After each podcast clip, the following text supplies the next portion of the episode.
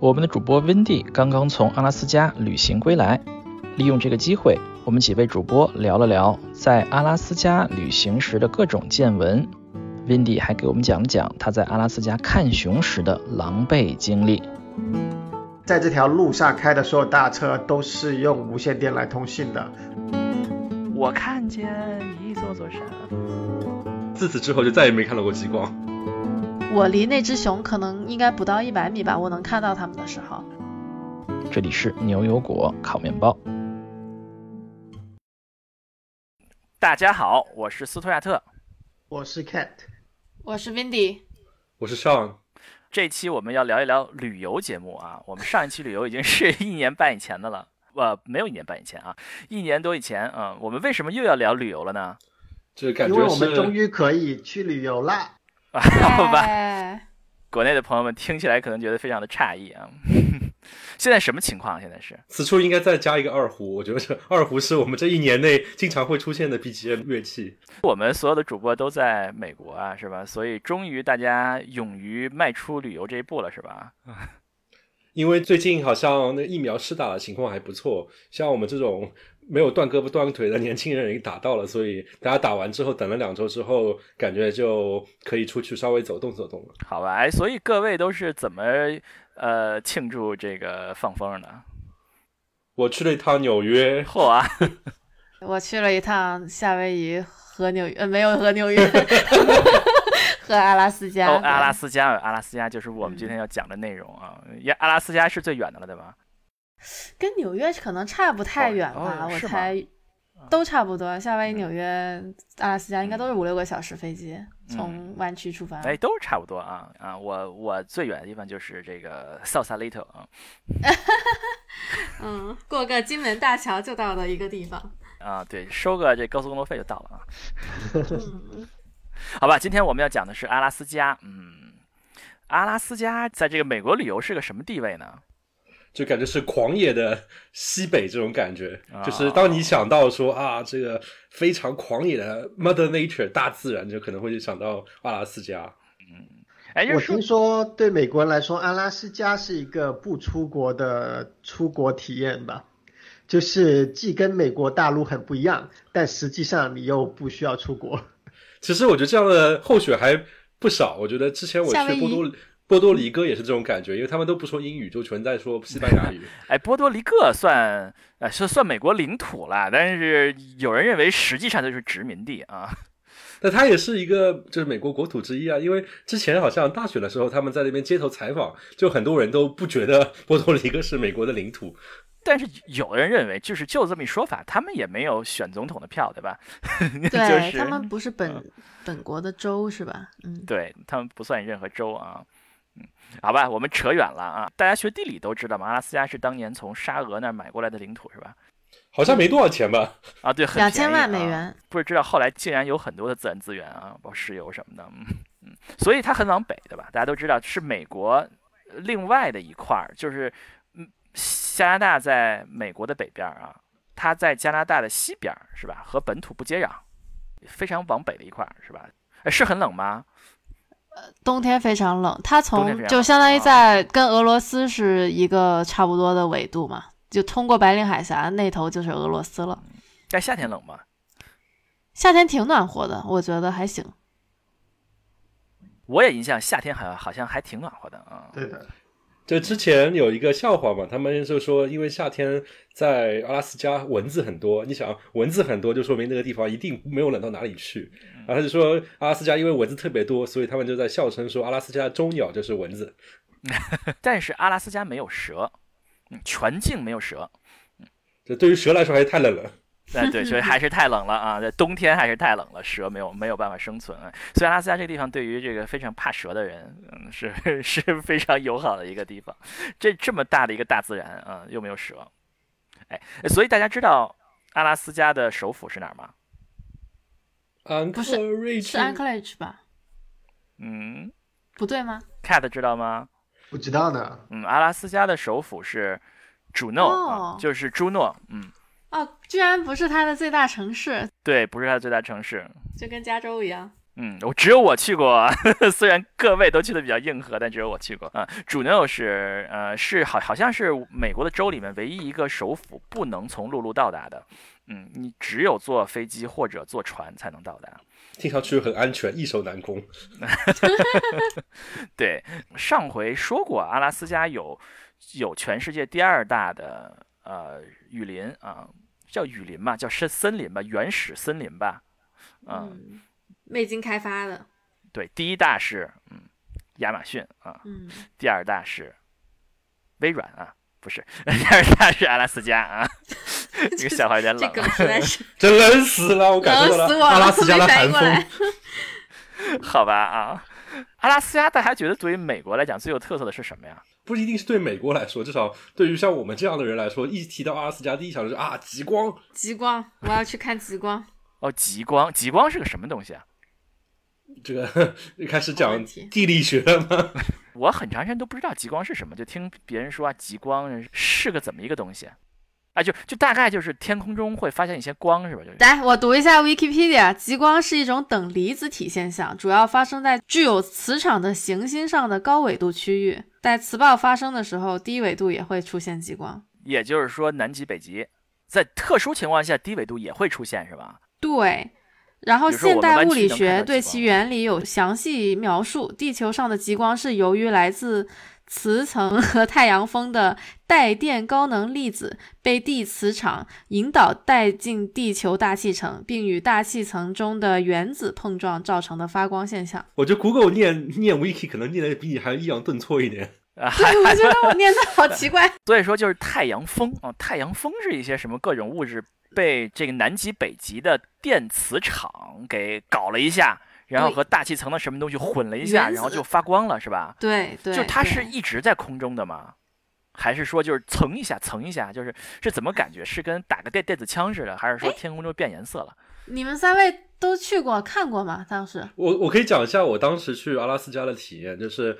我那时候第一天飞机刚落下在 Fairbank 这个城市嘛，然后一下飞机就看到极光在那边，然后它不是一个一阵一阵的东西，而是感觉就是一团光在那边飘着，然后它是一个比较静态的一个状态，它可能稍微有点飘动那种感觉，就是在天上这么飘着。然后因为我是就好像云似的，是吗？就是说对对在天上待着，动得很慢，是吧？对。因为我是第一天下飞机的时候看到了，所以我就觉得啊，这就是阿拉斯加的感觉。这边可能极光就是不要钱，可能今天也有，明天也有，后天也有。就我去过阿拉斯加两次，从来没有见过。然后，然后我那时候真的很天真的以为啊，这就是阿拉斯加的感觉，所以我也没有多没有多看两眼，也没有拍照片，就直接开着车先回旅馆了。然后自此之后就再也没看到过极光。啊，这样子哦，那我跟上的这个心路历程还是挺不一样的。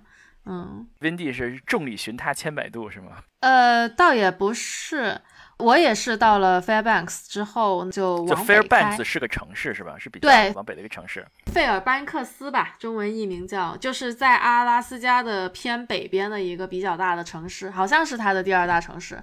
嗯，安克雷奇是第一大。对，Fairbanks 应该是第二大。它那个机场还是有很多航班会到那边，所以要看极光，一般都会直接就飞到那边去。对对对对对，它应该是个很 popular 的，就很受欢迎的一个一个目的地。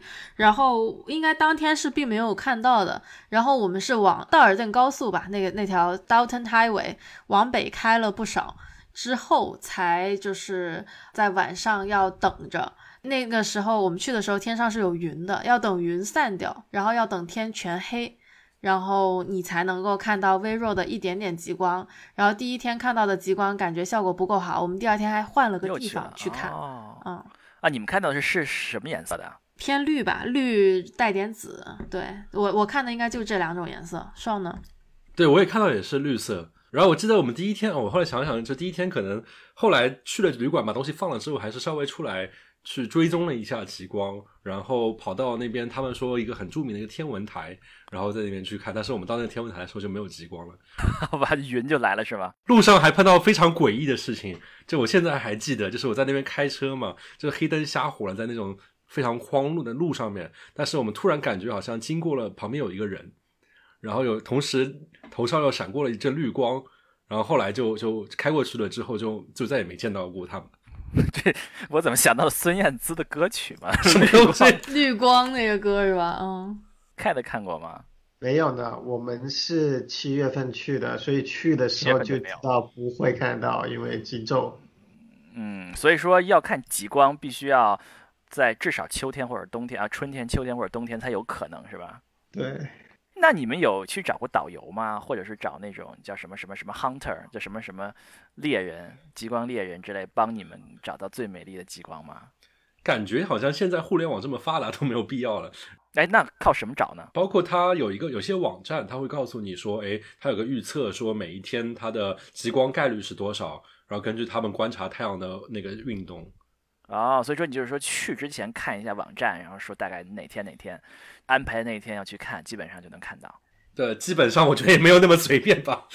对，我记得我去的时候的话，它刚好是这个太阳活动比较活跃的几年，就大概四五年前的时候去的。我上次去，然后那几年的话，你如果我觉得如果天气晴朗，然后天色那个背景色足够黑的话，你正常应该在 Fairbanks 以北抬头就能看到。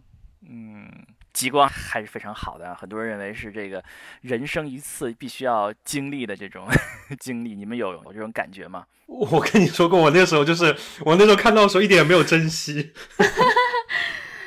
错过了才知道。对，如果再给你一次机会，是不是一万年呢？好吧，我觉得是吧？我觉得是挺挺有意思的，但是就说就也就是。那么回事儿，一个晚上，对对，就看看，然后拍一些照片，可以回味一下。然后后来也没怎么觉得是个特别大的事儿。好吧，那个时候因为后面几天没有看到，我特别怨念，然后查了一些资料。然后其实好像在北美看极光，嗯，Fairbank 并不是最好的地方，在加拿大有个地方叫黄刀镇，然后这个镇可能是在地理学上面看极光会更好的一个地方。哦，哎，这学到了。加拿大有个地方更好，因为那个地球磁场和真正的地球自转的那根轨道是不是完全一致的嘛？它是有个偏角的，所以说黄刀镇好像就是离那个偏角的中心点非常近。嗯，更好的意思是说你会看到的更多吗？还是说看得更漂亮？就理论上应该是会看到更强的极光。哦，那应该会更厉害啊！极光爱好者应该。阿拉斯加就错了啊，要去加拿大。嗯嗯。然后他们在欧洲的话，也有些地方可以看到冰岛，包括好像说英伦这个岛呢，靠北苏格兰的最北端，好像在某些时候也可以看到。哦，苏格兰也可以看到。对，据说是学到了，学到了。嗯，所以我们聊到阿拉斯加，聊到苏格兰去了啊。对，那个就不需要像，因为北美相对来说都比较荒嘛，你能看到极光的地方都是那种天苍苍、野茫茫的地方。但是苏格兰可以看到极光的地方，可能就比较有人气吧。哦，也可能灯光太亮也不行，对吧？对，还得暗，还得足够暗。嗯，我当时去的时候其实是比较幸运啊，我跟的是几位这个拍风光的大神去的。风光狗。对对对，风光狗，我是 啥也不会。然后我是见识了一下这个风光大神们是怎么地去找一个为了拍一个好的极光的照片。我们是跋山涉水，我穿了一双那种就是靴子吧，UGG 的那种靴子。我本来也不知道它能够涉水，但是我们我真的是趟了小河，然后爬了一些小山。然后你想是大半夜的，然后就是爬到了一个小山包的山顶上，然后在那里扎帐篷等那个天黑云散，然后极光出来。然后我觉得那个阿拉斯加的极光的强度应该是够了的，就如果你你天气啊时间挑的对的话，就也不需要说真的跑到特别不容易的地方，就在阿拉斯加看的应该就够了。只是说你你如何要找一个好的背景前景，然后你你四四周的那个视线要比较开阔。那么你拍出来的照片才会比较好看一点点。哦，所以说要摄影要拍出更好看的，还光光看到还不够啊，还要找一个角度。嗯，对对，但但是就是当时我比较 lucky，就比较幸运，跟跟这么一帮大师去拍的了。嗯。好，极光啊，我们说了极光说的很长了，哎，我顺便说一句啊，刚才我不是不知道极光是什么，就是当 然当然，其实我们节目里经常是这样，就是利用这个机会要让大家了解一下，呃，让这个嘉宾啊，或者说我们的主播解释一下。哎，说完极光，我们说点什么呢？我觉得第二个大家提到阿拉斯加会想到就是狗拉雪橇。哦，真的吗？啊，狗拉雪橇啊，你们做过吗？我是没没做过。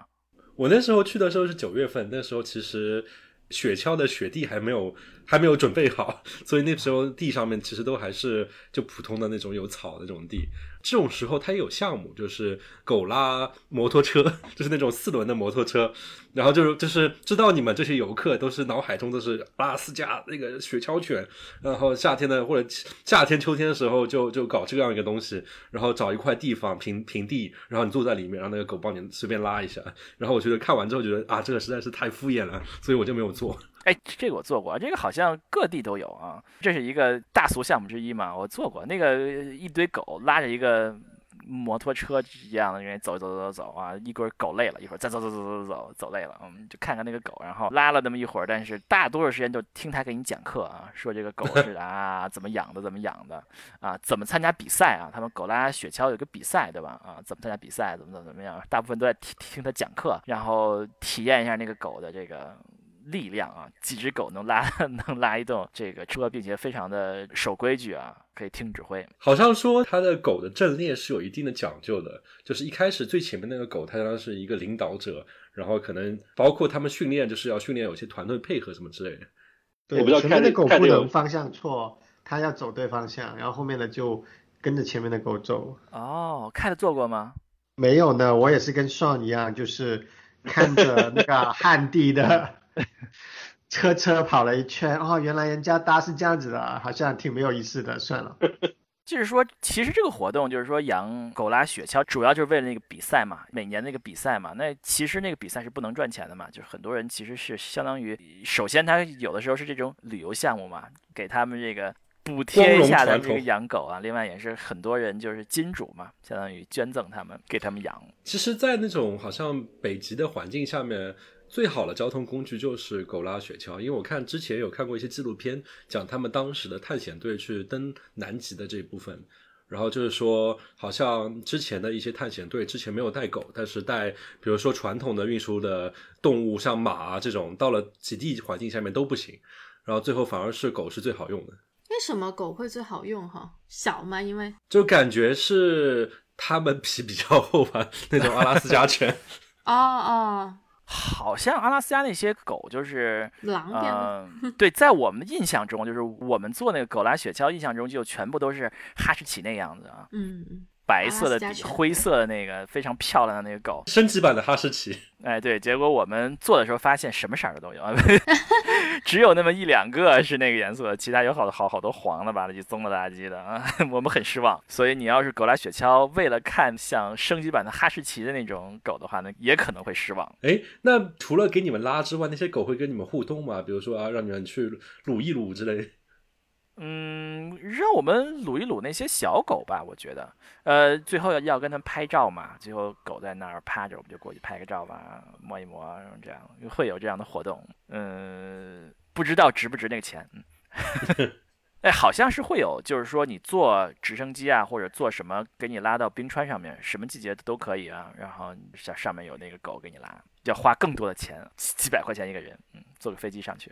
就阿拉斯加那边的旅游都是一个挺花钱的东西，因为相对来说阿拉斯加这块地方物资就比较匮乏，所以他们那边东西其实都挺贵的。然后包括说他那些旅游项目，因为环境比较恶劣，所以搞起来都是非常的。需要花费更多的精力，所以一般都很贵。包括说是坐小飞机啊，包括说是嗯狗拉雪橇，好像都比我想象中的要贵一些。好了，我们再说一个比较贵的项目啊，就是冰川往北嘛，我们想了很多冰川嘛，有一个活动啊，林地你好像是就怎么着走到冰川上过去是吗？对我最近这趟去是夏天了嘛，然后我们有两趟 hiking 是跟冰川有关系的。要走多长时间能走到冰川上？其实不是很长时间，可能单程两不到两个小时就走到那个冰川前面。走到冰川上，要走到冰川前面是吧？呃，上面吧，刚刚能踏上。刚刚能踏上就是你能看到冰川大概这个质地是什么样子的。对，我记得你说你们是坐飞机降落到那个冰川上嘛？我们就是就完全靠自己。哦。呃，我们是先在一些泥地上走，走到。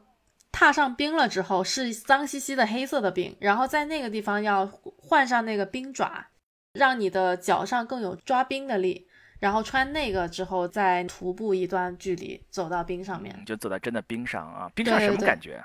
冰上颜色的？是白的吗？呃，是蓝白的呀，就是像你看到的照哦片上面的一样，最前面是黑的，然后越走越白，越走越白，啊、然后走到最前面就是走的人越来越少了，那些冻脏的冰就越来越少。鞋上脏东西就没有了，是吧？对，然后那个水是非常清澈，非常就是它会有一些地方会流出来一些水。哦，就是边上还有水是吧？呃，对啊，反正就有白的，有黑的，有蓝的，就是基本上你眼里看到的，除了别人的衣服的颜色以外，就是这三种颜色。对，还有天上的蓝天和白云。嗯，我们要省钱就要走 Windy 这个道路啊。你要说为什么费钱呢？就是有专门的 旅游项目啊，你可以坐一个小飞机。有的是直升机，有的是小飞机，给你就飞半小时，给你看一下下面冰川是吧？也不一定是冰川啊，就冰山啊啊，一座一座冰山过过去，我看见一座座山啊，没有啊。唱歌了，倒吸一口冷气，最后呢会降落到冰山上面，然后你就在冰山上面看到四周都是冰山，然后你下面就全都是白色的，然后你可以再照个照片啊，十分钟照照个照片啊，飞回去啊，飞飞过去了啊，五六百块钱啊，这是十多年前的 价格，哦 五，六那百块美金确实贵。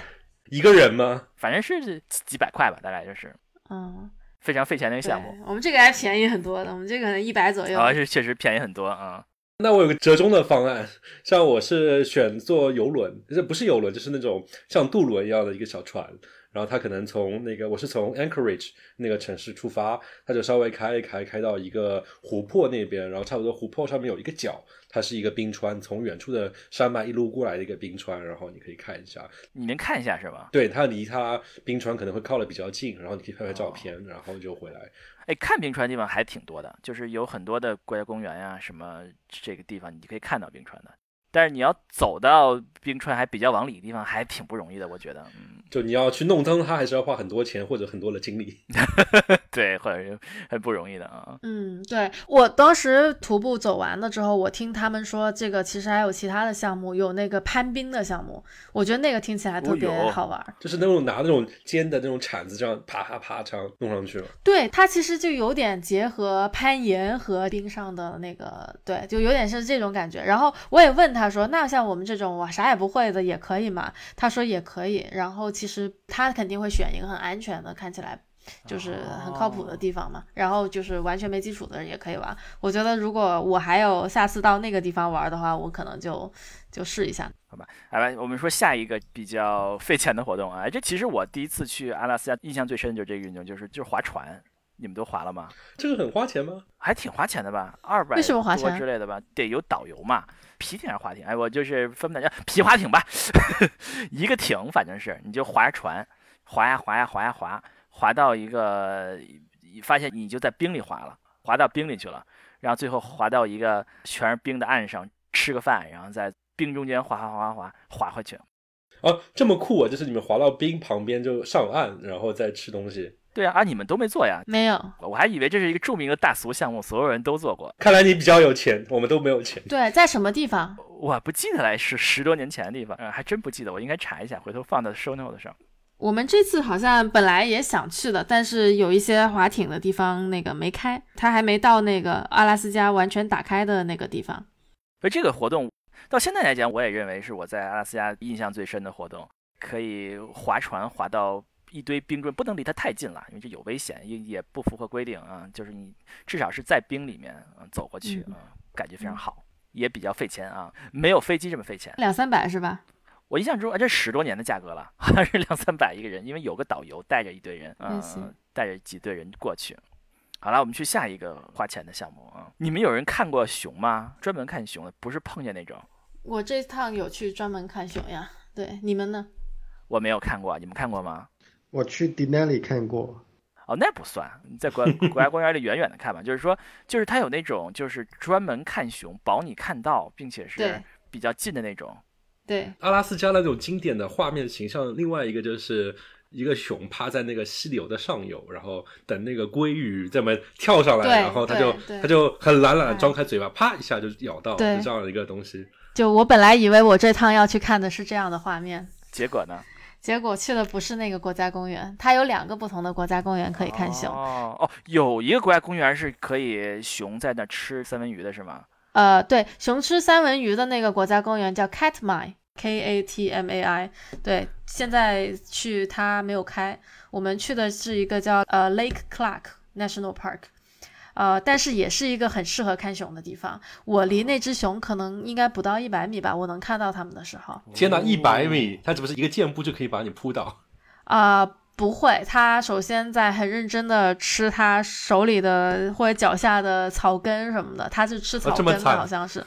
对，而，而且它不止一只，我们看到了两只，但是据说我那天我去的时候天气不好，下雨啊，刮大风啊，所以外面只有两只熊在那里吃。但是我的导游说，最多的时候有十几只熊都在那里吃草根。哦 为什么一起在那边搜时候还在那边吃草根，感觉好辛苦、对，反正就是他们会互相有一些互动啊，然后很认真的吃东西啊，这样子。然后那个地方的话，呃，坐飞机或者坐船才能到，它是不通公路的。对，嗯而且你要拍的很，就是那种看起来很近的照片，大家都是带一些非常长焦的镜头去。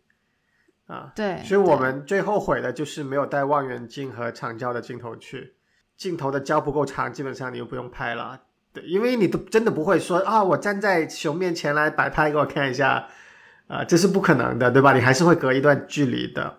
然后你没有长焦，你就拍不到清晰的熊。然后就算你不拍，带个望远镜去也会看得好很多。对，我们就专门带了望远镜，呃，也借了导游的望远镜吧。不过我们去的那天实在是太苦逼了，就是天气不好嘛，我刚才说的那个刮风下雨的，然后我们还遭遇了很多怎么说呢？带我们的导游和那个开船的船长都没有料到的一些特殊的事情吧。请说出你的故事。王鲁豫你好，我们坐船去的嘛，然后那个船啊，真的吗？啊，真的吗？是的，我们坐船去的，没有选择坐飞机。我看攻略的时候还说船是新有，就是新开的线路之类的。就早几年，你想三五年前去的话，只能坐飞机，不能坐船。然后我们选的时候，可能心里多少想，船比飞机要便宜好几百块钱了一个人。这这是第一，第二是说我们以为坐船会看到更多的东西，因为船可以在陆地上走嘛。但是事实上，船上岸的地方跟飞机场小飞机停的地方是同一个地方，但是船跟飞机不一样的地方在于，那个地方的那个水，它的岸边的那个水位是非常的浅的，所以它的船只能停在海的中间，然后开一个小艇过来。然后再把我们 unload，然后回去的时候也得这样。但是那天那个小艇它的 motor 没电了，所以马达没电了，对，马达没电了。然后来的时候还好，来的时候水位还比较高，那个船吃水还是 OK 的，所以能把我们送到边上。但是回去的时候就不行了，所以船就停在了海的中间。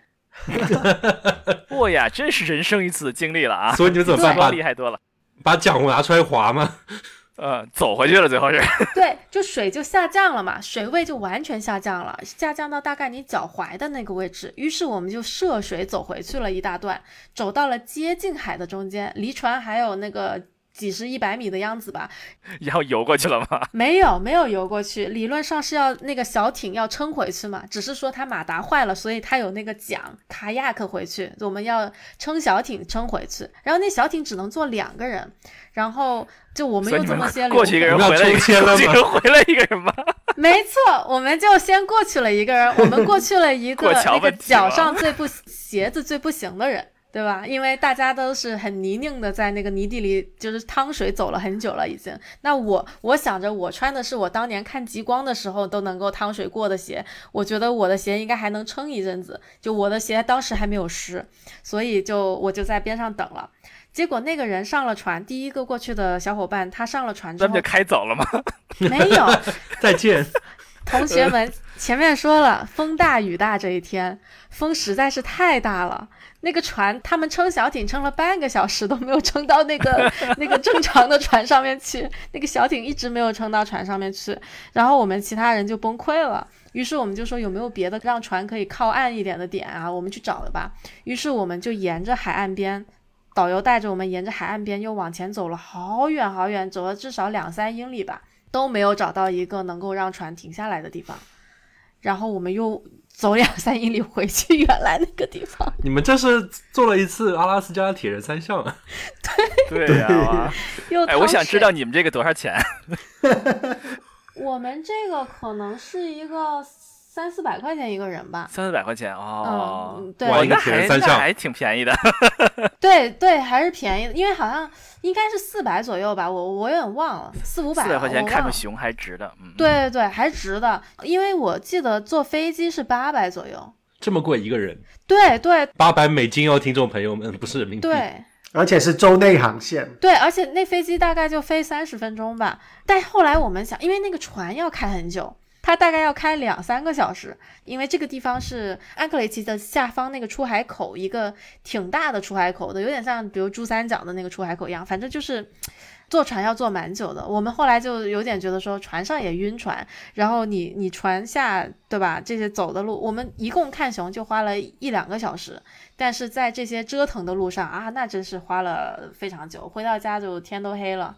最后我们我们上船的那段我非常艰辛，船长他亲自穿了一条大水裤，就是那种捕鱼的人穿的那种大水裤，全身都是那种橡胶的那种大水裤，把我最后背到了他的船上。哦，他是把每个人都背过去了吗？呃，还有的就是那个小艇，把人放在小艇上，然后那个助手把他那个小艇也是涉水拉过去。但我可能算是比较好背吧，然后对有的人可能体型更大一点，然后就他背我都已经很费劲了。你想到最后的时候，那个水位是过他的腰的，哇，这胜利大逃亡啊，这是。哎，真的是，我当时心里都想说，要不我们这天晚上就在这旁边这个机场旁边有几个小屋子。没有啊，你没有预定。对我当时心里有点绝望的时候，我就想说，他这边有其实有几个小房子，就是有那种你你可能可以来这个地方过夜，坐飞机来的人呢，那个地方有有几个房子呢，能不能求收留一下什么的，连这种想法都有了。嗯，但还好就是还是回去了。嗯，这个让我觉得非常的欣慰，因为我们前年坐游轮去了一个，就是一个普通的国家公园，然后正好那就有有熊在那儿，离我们非常非常近啊，我们就普通相机就照的非常大的熊，让我觉得我好像这趟去的非常值啊。虽然我们上次去这个 Denali 这个熊根本就没有看到，但是我们后来看到很近的熊，很值。哎，那提到底哪里，其实底哪里也是一个，可能我觉得国内的朋友听到比较少，但是对于美国的他们那边的人来说，还是一个比较知名的一个国家公园的旅游景点。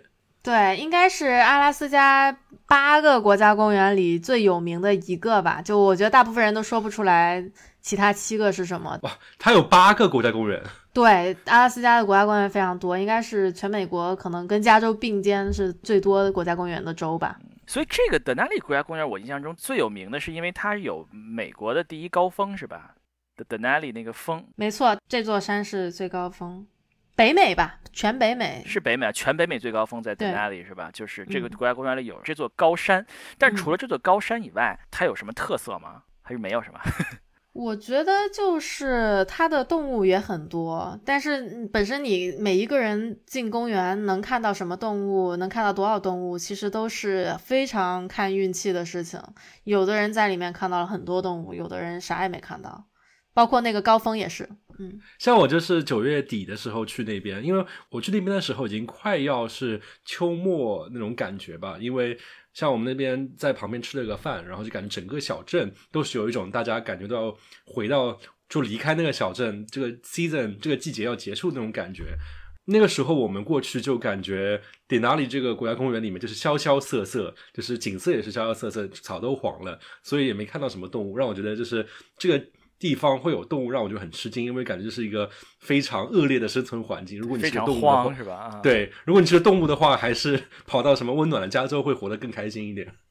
我印象最深的就是你会坐一个大巴啊，会有一个导游并司机开一车的人，然后说我们我们现在就会会说三点四点就是三点就是我正右边啊，九点就是正左边啊，两点就是就是大概就是一个表盘形状说，然后我们所有的乘客都要看哪有动物，然后看到以后立刻喊出来两点钟有一只什么什么什么啊，然后就是所有的人就在那儿就搜索的状态啊，那个地方比较平，我印象那个车开的距离。对，因为迪纳利这个公园为了保护它的环境吧，反正是基本上你开进去一小段之后，就不能让你再继续开车前进，就一定要坐它那个呃园区维护的巴士。嗯，然后就大家就在那儿看。我们上次去比较悲催，就是只看到了非常非常遥远的这一个小点儿，然后有人说十点钟有一只熊，我们去看哦，一个小点儿，好像是有有个东西在蠕动啊，那是一只熊 啊。说看到熊，我运气还挺好的，就是我我们那趟坐迪纳利公园里的大巴，碰巧碰到有一只熊在尾随我们，还怎么地的，哎就是离这个我们胆子这么肥呀、对，就跟在我们后面大概十几二十米的样子吧，非常近。于是我就拍到了几张熊的照片。我上次唯一见到的熊，几年前的那趟去唯一见到的熊。然后我们可能还在公园里还看到了像麋鹿啊，还有一些羚羊啊一样的一些一些动物，或近或远的都有吧。你们在德纳利看到麋鹿和熊，麋鹿是个什么动物啊？是鹿吗？是一种跟鹿比较像的吗？比鹿大很多，有非常大的脚，然后也挺非常大脚，对脚都是巨大脚，一片一片那种，就是对，像两片大叶子一样。两片大叶子一样大脚啊。什么颜色的？一般这是棕色的。然后我之前。去阿拉斯加之前，你做好心理准备。他们说阿拉斯加那边的麋鹿会比较大嘛，然后我觉得那大大就大呗，反正路再大一圈就差不多这种感觉吧。然后直到我开车的时候，真的见到那只麋鹿，我就被吓到了，就有两米高。本来我会觉得说啊，这个路上开的时候要小心点麋鹿，万一撞到了之后吧它它撞死，我可能车稍微受点损伤，那就这样吧。但是我看到真的麋鹿的时候，我觉得撞到它可能死的是我。哇，这么厉害哇塞！真的特别大，就是他要过马路的时候，我就记得大家这个说马路上所有的车都停下来，就远远的看着他，一只公的麋鹿这样子。哦也不敢惹，就感觉就不敢凑近的，嗯，非常有威严的感觉吧。哦，所以说麋鹿也是很值得看的啊，看看有没有运气啊，能能够看到啊。很可惜，我们去这个德纳里看到的麋鹿，也就是非常非常遥远的一只麋鹿。我这次夏天去的时候，感觉这个好像也在路边碰到过麋鹿，就是阿拉斯加的麋鹿应该还是蛮多的，只是说真的看到他们就有点运气成分吧。对，嗯，所以可能要多去几次才能确定啊。这就是我们的的哪里啊，这国家公园儿里面有北美最高峰啊，最高峰通常来说去国家公园也就是远远的看一眼是吧？天天气好能看到。对的，硬核的话，应该可能还是可以爬得上去吧？哦，这个这个是得训练过才能爬上去吧？是，那肯定。对，因为它离任何的公路入口都很远。这个最高峰，我当时就是我第一天一进公园就看到了，然后跟我一块儿去不是都是些风光大师们嘛，然后他们就非常热爱拍这个，他们非常热爱阿拉斯加，跟我一块去的，他们去第三次还是第四次了，当时，他们非常激动，然后狂拍那个迪纳利的那个山顶，我当时不懂为什么呢，然后他们后来告诉我说，你运气实在太好了，其实有点像上那天看到极光一样，就是你不珍惜。我那天看到了，我就觉得说，哎，这也没什么呀，不就一个山顶嘛。然后他们说他们来了好多次，都从来没看到过迪纳利的那个山顶，因为其实它呃一般来说是被云层覆盖的。就阿拉斯加经常还是会有这种多云啊、阴天啊这种天气还是蛮常见的。然后我去的那天刚好是个晴天，刚好整个山都能够看得见，其实是很难得的。所以大家如果去到的时候看到了迪纳里的山峰，一定要珍惜，因为其实是很难得的，你是运气好才看得到。哎，是吧？我好像天哪看到过，啊我也看到了，是不是他们在为让你高兴瞎说的？哦，不是，好像真的是有数据统计的，就是一年里面可能有两百多天是看不到的。天哪！看来我们做牛油果烤面包的主播都可以看到迪纳利的山坡。对下次大家要去阿拉斯加旅游的时候，倒可以加入我们。好吧，我们说到了 Denali 啊，大家说了很多硬核的项目啊，我来说个非常轻松的项目，就是一般你如果在西海岸坐游轮，从西雅图或者是旧金山出发坐阿拉斯加游轮。一般会去一个地方叫做 Inside Passage 啊，就是它实际上是在阿拉斯加特别往南的那么一小坨，其实在加拿大的西边这么这么一小坨啊，那个地方你可以去阿拉斯加，其实挺好的，就是多数的几大俗活动都可以玩儿，就是前面的花钱那些活动，大多数都可以玩儿，并且呢还有几个比较著名的活动。一个是他都会去一个冰川的峡谷啊，比较好的是 Glacier National Park 啊，就是冰山国家公园。嗯，但是这个地方因为要保护，所以不是每趟游轮都能去的。就是有的游轮可以去这个地方，有游轮可以看其他的冰川，但都可以看一个冰川。嗯，我我们去看的别的冰川啊，嗯、这个它一般会过一个比较狭长的一一条路啊，会非常漂亮，像三峡一样，两边就是非常非常的漂亮。游轮穿过这条狭长路就会到这个冰川地，你就可以看看到冰川，一个很高大的冰川，就在海旁边，很高大的冰川，你就可以看。看运气了，就是说，如果运气好，船可以开到比较近的地方，你就可以看到一个巨大的冰川。你在前面看。我们那天呢，运气不太好啊，本来天气就不太好，能见度就不高，并且船长说前面有几只海象在那游泳，按照法律规定不能开过去，所以我们就这么霸道。对对对，比较遥远的地方看到那几个冰川，也不是特别远了，就是你看到冰川啊。你如果有长焦，可能可能可以拍到比较大的，但是你想拍到就是那么一个人，然后就站在一个巨大的冰川前面啊，就像电视剧那样，就我们那天就不行了。嗯，这是游轮一个还比比较有特色的地方，能够看到那些峡谷的风景，能看到两边的那些冰川的那个那些浮冰在那个船上，嗯，然后你可以看到冰川啊，比较近的看到巨大的冰川，就是啊，类似于。就是一大堵墙那样的冰川，嗯，这是游轮的一个项目。另外，一般呢，游轮会会停三个小镇，呃，三个小镇都比较有特点。一个是主诺啊，就是它的省会。呃，叫省会首府啊，主诺，呃，这个地方是你在那儿停呢，好像有几个景点，一个是它那儿有一个国家不叫国家公园，叫 Monument，一个冰川的一个国家公园，开车过去你可以看到冰川，然后呢，在旁边你还可以有那么一段路可以看到他们那种就是那种地貌，就是那种呃有很多苔藓的树上地上有很多苔藓的那种地貌，可以看到。啊，它那儿那儿的树什么的，就是你可以走进去一个呃，走那么一小段路，可以看到周周围的植被是什么样子。刚才说了，我们在那儿还看到了熊啊，非常近的熊，好几只在那儿不停走，据说经常能看到。嗯，这也是主 no 比较好的一个地方。这就是主 no 啊，还有一个地方叫 Skagway 啊，主 no 叫什么朱诺，Skagway 叫什么史开威什么之类的。这名字也挺难听的呀。啊，对对对，呃，是个小镇啊，那是小镇，那儿的特点呢。它是一个就是淘金潮小镇，就是是一个好像美国保存最好的淘金潮的那种小镇之一吧。就是你可以好像时间凝固在一百年前一样，可以看。我觉得可能是因为 阿拉斯加比较荒，所以他们也没有再开发，不像旧金山这个已经面目全非了。对对对对对对，就有有可能你可以看到它那个里面有一个啊，有个妓院，有个酒馆，有个 所有淘金潮的故事都得有个妓院啊，都得有点妓女的故事。哎，你可以看它那些一个小镇的感觉。嗯，那儿还有一个著名的叫什么 White Pass 的这个铁路的入口，就在那儿可以坐那个铁路，就那个铁路可以一直开到加拿大境内，一个非常一个工程上非常困难的铁路，大概一百年前修的这个铁路，现在就是一条旅游铁路了。你就可以坐那个火车，很漂亮的火车，看那个风景，周围的风景，风景也非常的漂亮，你看到树啊、湖啊、山呀，然后开过去啊，你你可以开到加拿大境内啊，开一圈儿，然后回来，非常不错的一条道路啊，史开威啊，Skagway 啊，不知道怎么读，嗯，也是非常不错的一个景点。然后还有一个小镇叫做 Ketchikan，嗯，Ketchikan 好像有一些，好像据说是叫三文鱼之都啊。能看很多养殖三文鱼的地方，三文鱼怎么养的啊？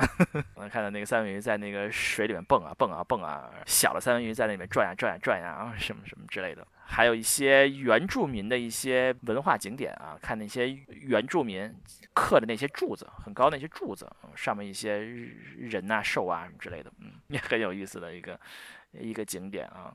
那儿也有一些旧的小镇，里面也有一些有一个妓院的遗址啊。比较遗址了，妓院的一个保存的一个地方，嗯，这是游轮，嗯，也很值得一去的啊。刚才说坐游轮被嘲笑了，嗯，觉得说的确实是对的，就是游轮上面大部分 对老幼病残啊，有有老的有小，但是其实是一个非常好的、值得去的一条路线啊。如果你要轻松的话，你看那些小镇挺不错的，可以看到冰川啊，可以看到熊，可以去那些所有的那些前面说的花钱的项目，值得推荐。如果想省事儿的，另外一个大家去阿拉斯加可能会想要去的地方就是看到南极圈。因为阿拉斯加它的纬度非常非常高，北极圈啊，我错了，北极圈，看个企鹅呀什么是吧？因为它那个纬度非常的北，所以说它可以从 Fairbank 那边一路开开到北边去看到北极圈。哎，Cat，我听说你是走了这条旅程是吧？对，我们是从 Fairbank 租的车走 Dalton Highway，一直走开到刚刚好进了圈，到那个有纪念碑的地方下来拍个照。啊，因为我们选择的是当日往返，一天开了十个小时，其实挺累的。哎，那一路上除了那个碑，你可以跟他合影之外，还有什么看到的东西吗？嗯，有那个油管呢，就是阿拉斯加的输油管，从阿拉斯加北面北冰洋的地方，一直把那个原油输输输运到阿拉斯加的南部，然后再上船。然后这条管呢，最厉害的地方呢是什么呢？就是它不仅穿过了整个阿拉斯加，从北到南，而且它里面是保温的。哦，它那个管子里面是热的。对的，它为了让这个原油能够不太粘稠的状态下，能够顺利的随着管往前推送，它里面必须要是很温的。但是呢，这又会造成另外一个问题，就是说，如果你有一个不停的发着热的管子在阿拉斯加的这个冰原上面走过，那么你是会破坏生态的啊？为什么？啊，因为你解冻了它，对吧？嗯，你解冻了它，你吧，会 像冰棍一样啊。是的，所以呢，他们就很神奇的，有些地方呢，这个原油管走的地方呢是要高架起来的，跟地面就是这个啊涌动的这个。冰原要保持一定的高度距离，你的热就往高处散掉，但不要散到地表上来。有些一定要穿过山，就是在土壤里面走的呢，他们又有特殊的隔热措施，保证这个热不会散到地里面去。这个冬天瑟瑟发抖的那个熊，就看着那个管子还不能取暖，就觉得人类你们好缺德。所以说，你你们从 Fairbank 就开过去，可以和北极圈儿。拍个照片，然后看一下这个管道，能看多长的管道？是一路上，其实你会时不时就看到这个管道哦，一路都能看到管道，哎，那还挺值的啊。因为你的道路和它会不停的交叉哦，就是有时候管在你左边，有时候管在你的右边，然后呢，接着你开的时候呢，你就看到哦，这里又跟它交叉了，它在你头上过去了，那里又交叉了，它在你下面过去了。哦，那这个管子有多粗啊？好粗的呢，就是可能感觉上有半米到一米，半米到一米，那不是很粗呀。我不记得了，因为它是高高的竖起来，高架在上面过的，所以看起来也很难说它大概有多大。然后它上面还会有很多散热片对着天的，就是为了把它多余的热量往上面散。哦。这条路是 Wendy 也走过是吧？那 Wendy 有什么感受？我觉得还挺好看的。对于当年的那个跟风光狗一块儿学着拍风光照的人来说，尝试拍这么一条就是这个管道和公路平行的照片，还挺有意思的。而且在不同的地方看到的植被的颜色啊、风景啊都不一样。嗯。那风景主要是是什么样子的？风景就是你越往北开，你会看见个明显的，因为纬度变化、气温变化带来的一个呃树叶的呃，因为我是秋天去的嘛，就是你在南边看到的时候还是偏绿，然后慢慢它变红变黄，然后完了再到北边的时候就开始进入那种就是更多的雪山啊，更多的冰啊，然后到最后都是些什么冰原啊这么的一个风景。哦呀，这个很厉害哦，还还是很值得一去的啊。对，就是一个一个植被的变化，就像一个你走高山也会是这种这种变化。那这个车开过去要多长时间啊？呃，就取决于你你的油箱有多少油，以及你计划在那玩多久。对我们是因为就是中间要拍照是吧？对，我们要拍照，经常停。然后，而且我们其实开那段的目的，可能最后是看极光嘛。所以我们在很北边，已经啥都没有的，就是只剩冰原的那么个地方，呃，扎营睡了一两天。扎营厉害，这这这个太硬核了。对对对，我也没再干过这么硬核的事，主要是那个风光狗们比较硬核。然后呃，我们也没开到头，他们那个以前去曾经开到过最北边那个北冰原，啊，北冰洋那边，对，那是要开。飞。你能看到北冰洋啊，就能看到那个。那条路可以一直开到北冰洋。那条路的头是北冰洋，然后北冰洋它那个边上是会有人，就有一个很小很小的人，呃，就居住在那里的一个。也不是小镇还怎么地的哈，反正就是据说有几千人还是住在那。因纽特人是不是这种？啊，他们是那个石油公司的员工。嗨，不好意思。嗯，对对，少少了女性。对，为了采油，不好意思。嗯，所以开着去了吗？而且开那条路还挺危险的，因为那条路是一个就是没有铺水泥或者沥青的这样的碎石路。安配。而这条碎石路呢，一般来说不停的有一些重型的油罐车开过，然后你自己开一辆车进去呢，呃，要不能普通的租车公司租给你，是有专门的租车公司租你走这条路的。那么他们呢都是市区的 SUV，然后他们也知道，就是正常租车公司租给你就会承受一个很大的风险，你的车去肯定会花什么的，因为你走在碎石路上，他们收你的钱就是已经把这一些都包在内了，就知道你会就是各种损坏这辆车再开回来，对啊，所以备胎什么都备给你，而最最神奇的就是车上还会带有一个无线电通信器。